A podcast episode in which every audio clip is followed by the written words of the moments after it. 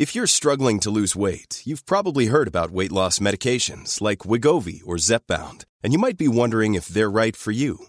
Meet PlushCare, a leading telehealth provider with doctors who are there for you day and night to partner with you in your weight loss journey. If you qualify, they can safely prescribe you medication from the comfort of your own home.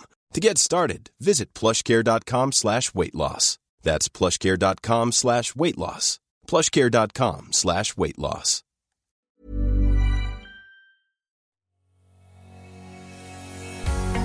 Bonjour et bienvenue sur le podcast Explore Japon. Le podcast qui explore le Japon sous toutes ses coutures. Des conseils voyages, de la culture ou bien de la vie tous les jours en passant par l'apprentissage du japonais, partons ensemble deux fois par semaine pour ce magnifique pays qu'est le Japon. Bonjour à tous, on repart aujourd'hui en voyage découvrir un coin dans les montagnes. J'ai nommé Takayama et on va aussi visiter ses alentours. Car oui, on va rester 2-3 jours sur place pour profiter un peu de la nature et de coins traditionnels du Japon.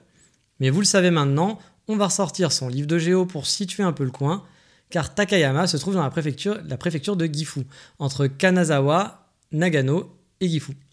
C'est une région montagneuse et vous pouvez l'intercaler dans un voyage qui vous amènera justement soit à Gifu, soit à Kanazawa, soit à, Nagayo, à Nagano, pardon, soit à Nagoya ou bien Matsumoto. Par exemple, pour ma part, je l'avais visité lors de mon second voyage. J'étais parti de Tokyo en direction opposée à l'ouest toute pour aller à Kanazawa. Après deux jours à Kanazawa, j'avais pris le train pour Takayama. Au passage, le trajet avait été magnifique. C'était la fin de l'hiver, il y avait encore de la neige dans les montagnes et un train avec de larges baies vitrées traversait la montagne, les forêts enneigées, les rivières en contrebas. Le train zigzaguait sur les falaises avec donc ces rivières qu'on pouvait voir en contrebas. C'était vraiment splendide. C'était un voyage que j'ai vraiment adoré en train. Pourtant, je l'avais pris assez tôt le matin, donc je n'étais pas très réveillé, mais j'avais kiffé ce voyage de début à la fin. Honnêtement, je crois que c'est le voyage en train que j'ai préféré au Japon. Sûrement aussi du fait que c'était tout enneigé, donc ça donnait une ambiance vraiment sublime. Peut-être qu'en temps normal, c'est un peu plus traditionnel, on va dire. Pour faire Kanazawa Takayama, cela m'avait pris environ deux heures, avec un changement dans la ville de Toyama, qui est à 20 minutes de Shinkansen de Kanazawa. Et ensuite, j'avais pu prendre ce train, dont je vous viens de parler, qui était vraiment chouette, qui s'appelle le Limited Express Wide View IDA. Donc Limited Express Wide View IDA. IDA avec un H, H-I-D-A. Car oui, Kanazawa est dans la région d'Ida. Et je viens de me rendre compte que je vous ai dit une bêtise, c'est pas Kanazawa qui est dans la région d'Ida, mais Takayama dont on va parler aujourd'hui. Toujours niveau transport, pour repartir, j'étais allé sur Kyoto en passant par Nagoya. J'avais un JR Pass d'activer à ce moment-là. Cela m'avait pris de mémoire 3h, 3h30 avec le même train, puis avec un Shinkansen. Donc pas 6h, hein, mais 3h30 au total. Ce n'est donc pas le plus facile d'accès. Donc difficile de faire un day trip vers Takayama si vous êtes sur Kyoto par exemple. Mais ça peut s'incorporer comme une escale de quelques jours comme j'ai fait euh, bah, pendant mon voyage à l'époque. Mais du coup, est-ce que ça vaut le coup et qu'est-ce qu'on y trouve là-bas? Bon, vous le savez maintenant, je suis pas un spécialiste de nourriture. Mais là, j'ai envie de commencer par ça. Car oui, on parle tout le temps du bœuf de Kobe, mais franchement, on devrait parler plus souvent de la viande d'Ida. Ida, donc c'est la région de Takayama, comme je vous l'ai dit tout à l'heure, et je me suis régalé là-bas. J'ai le souvenir d'avoir mangé des nikuman, vous savez, ces petites brioches vapeur avec de la viande bien chaude à l'intérieur. Eh bien, c'était un délice. J'en ai même repris le lendemain dans une petite guérite. La sauce était une tuerie et comparé au nikuman que j'avais l'habitude de manger, mm, que j'avais mangé avant dans mes, différents voyages, il y avait vraiment un gap de qualité au niveau de la viande et la viande d'Ida, j'avais vraiment kiffé sans que ça soit super onéreux non plus. Je m'étais vraiment régalé. Et j'avais aussi testé un petit restaurant de burgers qui reste un de mes meilleurs souvenirs de ce voyage. J'avais trouvé le restaurant sur TripAdvisor tout simplement. Il était classé troisième meilleur restaurant de la ville de très bonnes notes, mais il était précisé souvent que le lieu était souvent blindé, qu'il n'y avait pas de place, que c'était difficile de manger sur place et qu'il fallait absolument réserver. Mais bon, ça m'avait pas mal donné envie, j'ai donc tenté ma chance, et vu que c'était pas encore la grosse période touristique, la fin de l'hiver, donc comme je vous l'avais dit, du coup il y avait quasi personne dans le restaurant. J'ai pu manger au comptoir, qui était donc un restaurant un peu feutré, avec de la super musique, pas japonaise du tout, mais de la musique jazz, un peu folk, indé, c'était vraiment chouette comme ambiance. Il y avait plusieurs burgers qui étaient au menu, mais forcément, après avoir goûté la viande d'Ida en Nikuman, quand j'ai vu qu'il y avait un burger à la viande d'Ida, j'ai pas hésité du tout. Bon, le prix était un peu cher de mémoire comparé aux autres burgers, mais je m'étais régalé.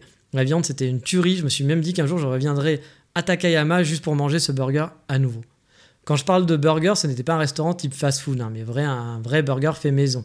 En plus, les, les autres étaient vraiment super sympas. On avait pu discuter un, petit peu. Ils étaient très gentils. Moi, je parlais pas très bien japonais, alors pas du tout à l'époque. Et ils m'avaient parlé, ils m'avaient parlé en anglais un petit peu. On avait fait un petit mélange de japonais. J'avais dû dire que c'était bon en japonais. Et après, ils avaient discuté un petit peu en anglais. Je pense qu'ils ont souvent des touristes qui viennent. Franchement, c'était chouette. Euh, c'était une bonne ambiance. Alors, vous vous dites, il est mignon, mais il va pas nous donner le nom de ce putain de restaurant. Eh bien, si, bien sûr, je vais vous le donner. Vous vous en doutez, je suis quand même là pour partager avec vous. Et euh, surtout, j'ai envie que vous goûtiez bah, cette viande d'Ida qui est trop peu connue à mon goût, mais qui vaut vraiment le coup. Et donc, le nom du restaurant, bah oui, je vais venir, c'est Center for Hamburger. Donc, fort avec un 4, donc Center for Hamburger. Vous le savez, vous allez sur expertjapon.com, il y aura le lien sur la page de l'émission. Et vu que je suis un gars vraiment sympa, je vous ai aussi mis le Google Map de la petite boutique qui vendait les Nikuman dans la rue. Franchement, un très très bon souvenir, ces Nikuman, j'avais bien kiffé. Mais bon, à la base, je suis allé à Takayama, c'était pas pour manger de la viande, car je dois avouer, je ne connaissais pas du tout la viande d'Ida avant d'arriver sur place. Non, j'avais repéré cette petite ville pour plusieurs raisons. Déjà pour son petit quartier touristique traditionnel très mignon. On retrouve des vieilles bâtisses japonaises, quelques petites ruelles à l'ancienne, remplies tout de même de commerce et euh, commerce de bouche ou de souvenirs, etc. Mais l'ambiance était plutôt chouette. Et comme souvent au Japon, la ville est traversée par une petite rivière.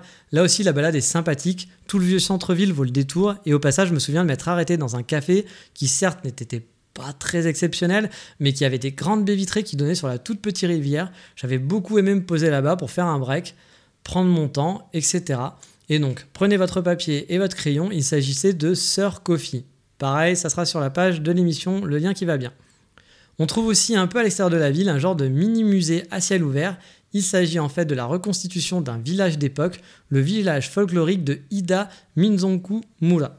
Dans ce musée à ciel ouvert, on trouve une trentaine de bâtiments, des fermes, un moulin, un petit lac. C'est vraiment mignon pour une petite balade et des photos bien sympathiques. J'aime bien ce sort de musée à ciel ouvert, même si je suis pas très musée habituellement, vous le savez, c'est pas trop mon truc. Je préfère marcher dans les rues, explorer les musées, les tableaux, etc., les œuvres d'art, les sculptures. Ça me parle pas plus que ça. Mais les musées à ciel ouvert, j'aime beaucoup quand c'est de l'architecture et franchement, c'était plutôt chouette. Une autre attraction de la ville, c'est la montagne qui, bah, qui commence en fait, qui débute dans le centre touristique de la ville. C'est le Shiroyama Park. Bon, je dois l'avouer, j'aurais du mal à vous le décrire car c'était totalement enneigé quand j'y étais. Et même si je n'avais pas l'équipement pour me balader dans la neige, eh bien étant un petit peu idiot, j'y suis allé. Ça m'a fait de bons souvenirs, mais difficile de vous dire si la balade était sympa ou non, vu que tout était glissant et enneigé. J'ai fini un petit peu trempé et même malade le lendemain. Je pense quand même que par beau temps, ça peut faire une assez balade assez champrette. Il y a des ruines d'un ancien château, mais bon, quand on dit ruines, on va dire surtout que c'est des pierres, ne vous attendez pas à quelque chose de visuel. Mais j'ai de très bons souvenirs dans cette balade, parce que c'était idiot d'y aller, parce que j'étais trempé, parce qu'à un moment donné, j'ai vu un gros truc blanc me foncer dessus, j'ai cru que c'était un loup alors que c'était un chien qui était venu de nulle part, parce qu'en haut de la montagne, perdu vraiment, on se demandait ce que ça foutait là, il y avait quatre vieux qui se tapaient la discute, comme si c'était leur, leur, spot tranquille où il y avait personne. Alors c'est vrai qu'il n'y a pas grand monde qui vient les embêter, je pense qu'ils ont dû se demander même qu'est-ce que je faisais là. Enfin, ce que je faisais là. Donc, euh, ouais, c'était assez rigolo. J'ai eu des bons souvenirs, mais je pense que c'est plus à faire quand il fait beau et quand il n'y a pas de neige. Autre curiosité aussi, j'étais allé vers ce musée à ciel ouvert à pied dont je vous ai parlé, chose que je ne recommande pas vraiment pas, le musée, hein. le musée je recommande d'y aller, mais pas d'y aller à pied, il y a des bus qui y vont et c'est beaucoup plus rapide et plus simple, parce qu'à pied la balade n'est pas extraordinaire. Il y a certains coins sympas, mais vous allez traverser toute une partie de centres commerciaux qui font un peu centre commercial de province avec des drives et des grands parkings qui n'ont pas vraiment d'intérêt en tant que touriste. Mais sur la route, j'avais pu entre, entrepercevoir au loin un bâtiment vraiment imposant, mais vraiment vraiment imposant, et qui détonnait totalement avec le reste du paysage et les petites maisons et les montagnes plus je me rapprochais du lieu, plus j'hallucinais.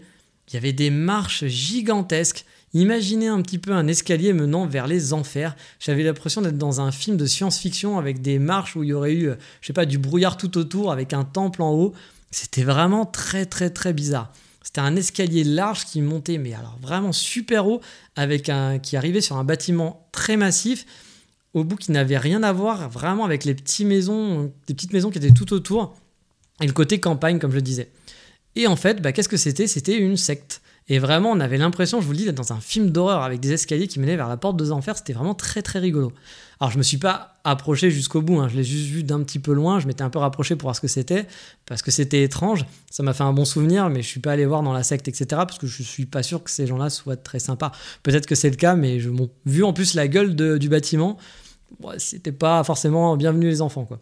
Mais bon, honnêtement, Takayama se fait facilement en une bonne journée. Vous pouvez traîner un peu sur deux jours si vous voulez voilà, chiller un peu dans les cafés et prendre votre temps. Vous balader dans la montagne s'il fait beau, par exemple, ou avoir une petite grasse matinée.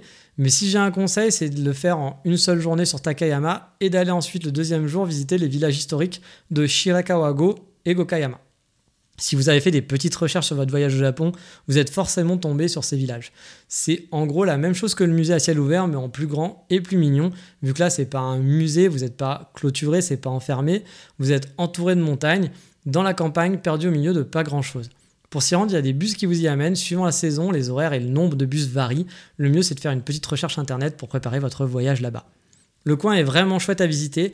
Prévoyez tout de même une journée pour profiter, même s'il n'y a pas grand chose à faire en finale.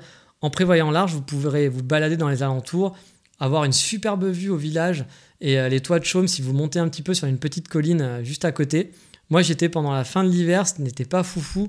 En plus, il pleuvait, donc c'était pas vraiment chouette de se balader. Faites attention aussi au temps. Vaut mieux y aller quand il fait beau parce que quand il pleut, bah voilà, c'est vous allez être sous la pluie quoi. Mais au printemps, ça doit être magnifique avec les champs, les vieilles maisons, au toit de chaume. C'est une balade champêtre qui vaut vraiment le coup. Bref, Takayama, je conseille pas forcément pour un premier voyage au Japon, parce que c'est un peu compliqué d'y aller, dans le sens où ça va vous prendre 3 heures, etc. Vous allez perdre entre 2 et 3 heures de transport, donc ça vous fait perdre une journée de balade. Quand vous êtes au Japon, il y a peut-être d'autres choses à faire. Mais pour un deuxième voyage, ou si vous restez sur une longue période, c'est vraiment très chouette, très chouette à faire et prévoyez encore une fois 2-3 jours. Il y a d'autres coins à explorer autour, hein, des petits villages ou des petites villes qui sont très nature, sans gros spots qui font waouh, mais où il fait bon explorer. Par exemple, j'étais pour ma part allé le troisième jour visiter la ville de Ida Furukawa. Bon, comme je vous l'avais dit, c'est pas un power spot à faire absolument. La ville faisait la promo de Your Name, le film qui avait cartonné à l'époque, car, car certaines scènes du film faisaient référence à cette petite ville. il y avait aussi une superbe statue du film Laputa en plein centre-ville que j'ai adoré. Mais je suis resté finalement que 3-4 heures parce que c'était un dimanche, il n'y avait pas grand monde dans les rues, et du coup, bah, j'avais vite fait le tour du petit village. Et je me suis dit, j'étais un peu fatigué, malade. Je me suis dit, bon, tant pis, je vais rentrer à Takayama. Mais pour une petite balade, c'était quand même assez chouette. J'ai cru comprendre aussi que la ville était un point de départ pour rejoindre certaines stations de ski. Donc euh, il y a aussi des petites balades bucoliques qui m'avaient bien plu. Mais encore une fois, je ne vais pas le conseiller pour un premier voyage. Même peut-être pas pour un deuxième voyage. C'est vraiment si vous avez le temps de flâner. Mais voilà, c'est fini pour la balade aujourd'hui et la petite visite de Takayama, un coin que j'avais vraiment bien aimé même si la fin de l'hiver n'a pas aidé à l'apprécier totalement les lieux.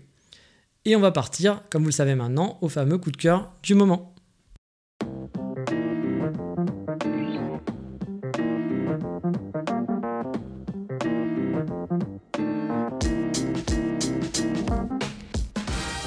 Et le coup de cœur du moment va être pour deux de mes passions. Alors forcément, ça va traiter du Japon, vu que je parle toujours dans les coups de cœur du moment d'un sujet qui est lié au Japon, mais aussi je vais vous parler de café. Non, je ne vais pas vous présenter un coffee shop, mais vous parler de machines pour faire du café. Et ne me parlez pas de Nespresso et autres machines de ce genre parce que je déteste ça. Là, je vais vous parler de café filtre, car les Japonais, bah, ils sont les rois en la matière, en tout cas pour la conception. Car vous ne le savez peut-être pas, mais les méthodes, les plus répandues pour faire du café filtre dans les coffee shops sont soit l'aéropress, qui là n'est pas japonais, mais sinon on utilise souvent le V60 ou bien encore le Kalita. Et ces deux derniers sont made in Japan. Et je compte m'acheter un kit V60 plutôt joli pour faire du café à la maison, sachant que je vais rester un petit peu sur Paris et que je vais un petit peu baisser les coffee shops. Je suis plus trop en mode nomade pour l'instant. Peut-être que je vais trouver un, travail qui va me permettre de faire du télétravail et de bosser dans les coffee shops. Mais pour l'instant, je ne sais pas. Donc je vais me faire un petit peu plaisir et m'acheter de quoi faire du bon café à la maison. Et là où j'habite actuellement, chez un ami, nous avons déjà un Aeropress. Donc comme je l'ai dit, ça c'est pas américain, euh, c'est pas japonais, c'est américain. Et nous avons aussi un Kinto qui là aussi est une marque japonaise. Car je vous l'ai dit, le Japon c'est le spécialiste de matériel pour le café filtre. Au passage, si vous vous intéressez au café, je vous rappelle que j'ai un autre podcast, Le Matin est là, qui parle de pâtisserie et de café. Et forcément, on parle de temps en temps de Japon, car forcément, mon amour du Japon est aussi présent dans ce podcast. J'ai par exemple fait des commandes de café de coffee shop japonais et je vais aussi présenter des coffee shops japonais dans une rubrique qui parle des cafés à travers le monde. Bref, le Japon sera toujours un petit peu présent. On va aussi tester des pâtisseries qui sont tenues par des japonais à Paris. Donc si vous aimez le Japon, je vous dis pas qu'on parlera de Japon tout le temps dans ce podcast, mais ça va arriver. On va, on va faire pas mal de choses sur des, bah, des, propriétaires japonais qui ont des coffee shops, qui ont des pâtisseries, mais encore une fois, c'est pas spécialisé Japon. On va toucher à tout, mais il y aura du Japon un peu dedans. Donc si vous êtes intéressé au café et que vous aimez le Japon, bah ça devrait vous plaire. Et les pâtisseries aussi, parce qu'on parle de pâtisserie. Donc je le redis, je me fais un peu d'autopromotion. Le podcast, il s'appelle Le Matin est là. Vous pourrez le trouver sur toutes les plateformes habituelles. Là, je vous en parle. Quand j'enregistre ce podcast, il n'est pas encore, les premiers épisodes ne sont pas enregistrés, ils sont en préparation. C'est en cours, ça va bientôt être mis en ligne. Mais je pense que cet épisode sera mis en ligne dans très longtemps parce que j'ai beaucoup d'avance. Donc, a priori, quand vous allez l'écouter, le podcast sera déjà bien présent le matin et là, je pense. Ou sinon, c'est qu'il y a eu un problème. Mais bref, mon coup de cœur du moment, c'est donc pour la V60 version Hollywood, que je trouve, ah, pas Hollywood, hein, mais Olive Wood, que je trouve magnifique, avec de belles touches de bois. J'ai vraiment hâte de mettre la main dessus et me faire du café avec. Et oui, ça me permettra d'avoir encore un petit peu de Japon tous les matins en faisant mon café. Mais voilà, c'est fini pour aujourd'hui et dans le prochain épisode, justement, on parlera café et on va refaire un coffee shop tour. Cette fois-ci, on ira dans la ville de Fukuoka. Mais ça, c'est pour la prochaine fois. Je vous dis à bientôt. Ciao, mata, bye bye.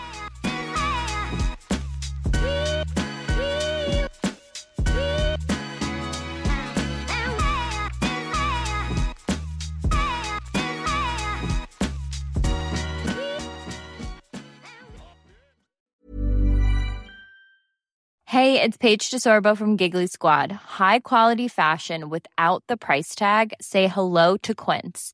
I'm snagging high-end essentials like cozy cashmere sweaters, sleek leather jackets, fine jewelry, and so much more. With Quince being 50 to 80% less than similar brands. And they partner with factories that prioritize safe, ethical, and responsible manufacturing. I love that. Luxury quality within reach. Go to quince.com slash style to get free shipping and 365 day returns on your next order. Quince.com slash style.